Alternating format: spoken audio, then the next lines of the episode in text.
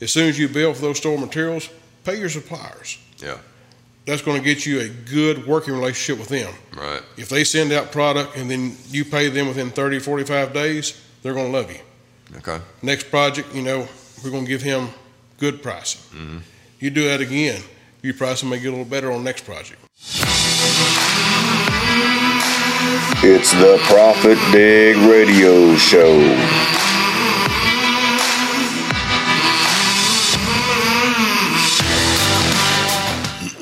Welcome back to the Profit Dig Radio Show. I'm Chris Work. I'm here with Jeff Spencer. What's up, Chris? Same old, same old stuff, Jeff. How about you? That's the same. Well, good, good. I'm really, I'm a, I'm a creature of habit. Um, if things start changing up too much on me, I get a lot of anxiety, Yeah. panic mode. You know, I try to stay even keel if I can. But Straight and steady. yeah, that's right. Yeah. That's right. Well, Jim, we were talking earlier. Um, you know, business is booming, um, which is awesome. Everybody seems to be back to work, getting stuff done. Something we haven't talked about recently, and I'm curious what that looks like today is uh, the subs, the subcontractors out there. Um, anything changing for these guys, or is it business as usual for them? Um, Well, I mean, the market's good for them Same right with now too. You know, I Yeah. mean, it's anybody in the construction business right now in Middle Tennessee is is busy. if you know what you're doing, you're busy. Yeah. Yeah. And when it comes to subs, you know, I mean, it's uh, it's kind of looks like we were talking about earlier. You know, it's you need to be prepared to use a sub.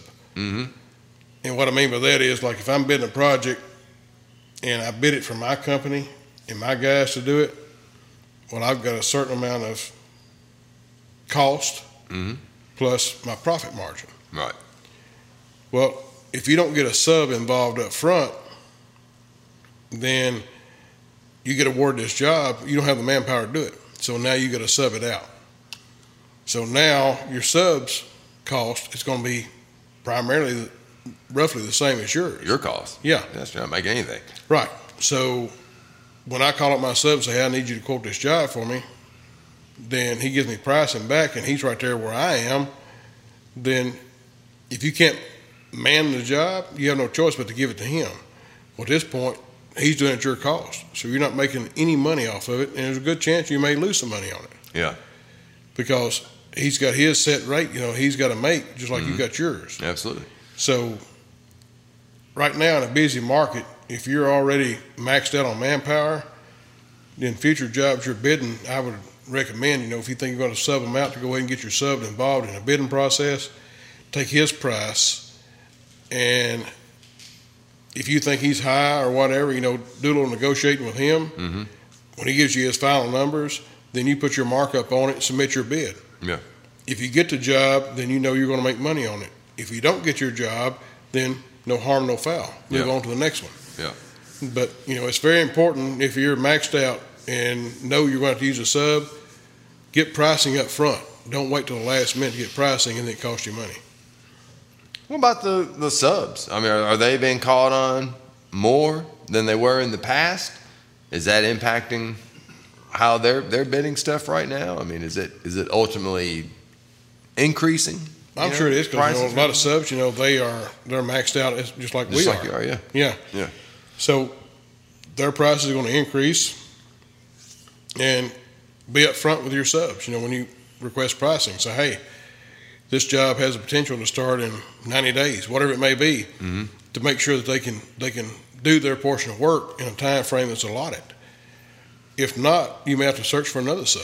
Right. And you know, if you've been in business for a while, you know you're going to have a group of subs that you feel comfortable working with. Mhm.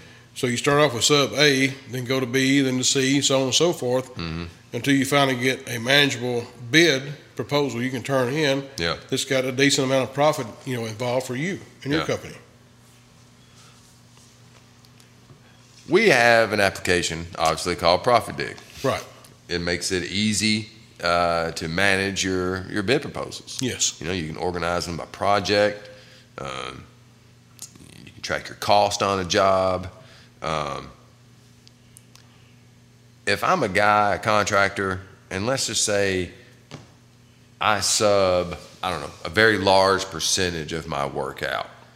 Um, do I still need an application like Profit Dig Sure, to track my my cost? sure. Okay. And you know, it's you know, regardless if you're bidding hard numbers for your company or if you're bidding with subcontractors involved, you know, like Profit Dig, you know, we have a spot allocated for our subcontractors. Mhm. And when you come up to unforeseens on a project, then your sub has got to submit a change order. Well, I have the contract with the GC, sub has a contract with me. So your subcontractor is submitting a change order to you. Well, I enter the subcontract cost and then I put my markup on it and then I submit that to the, the company we're working for. Mhm. Well, then at that point, you know, I'm making money and sub's making money and we've got an approved change order, but with Profit Dig, you can track that cost from start to finish. Start to finish. So I can see the initial bid plus all my change Yeah. orders and everything. And then you track your cost, you know, whatever it may be, you know, your sub is X amount of dollars. So, you know, you can track that cost on your sub and then whatever manpower you may have or whatever uh, cost you may have in house, you can enter that cost through our application as well based off the original budget that you projected in the bid process Sure. in which if you reach out to a sub, your sub is automatically included in that original bid process. Right. So you're tracking cost on him through your original bid as well as tracking cost through him on your change On the order. change order. Yeah. Which makes total sense. Yeah, or it may be multiple change orders. You know, it may Sure. be eight or ten change orders in one project. Right. But there again, he's your sub, so he gives you a price. You put your markup on it, you submit it, and you either get approved or you don't. Right. Right. And then if it goes into negotiation, you know, you negotiate with your sub, get the best price you can, then you go back with your markup on there and hopefully you know, can work out a deal. Yeah. Get the job. All right. Let's say I'm working for someone else and I wanted to take the leap and go out on my own. Is now a good time to do that? Or would, would you recommend that I stay put and why?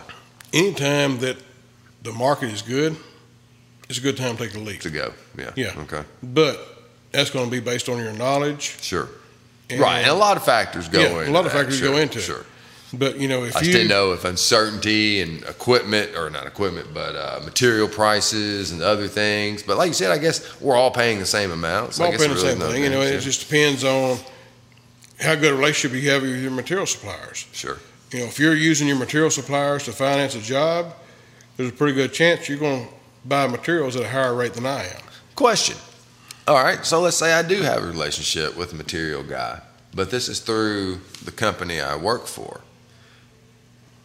Does that relationship continue if I were to go out on my own, or is there a little bit of butterflies in the stomach of my rep because he, he knows that? Well, you know, I know that you know the, the, the industry, but this is your first time footing the bill and you know managing everything from from beginning to end on the site.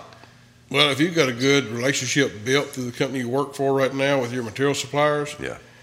then I think your first initial project, they're going to work with you. They're going to give you like really good pricing Okay. to help you get started. Yeah.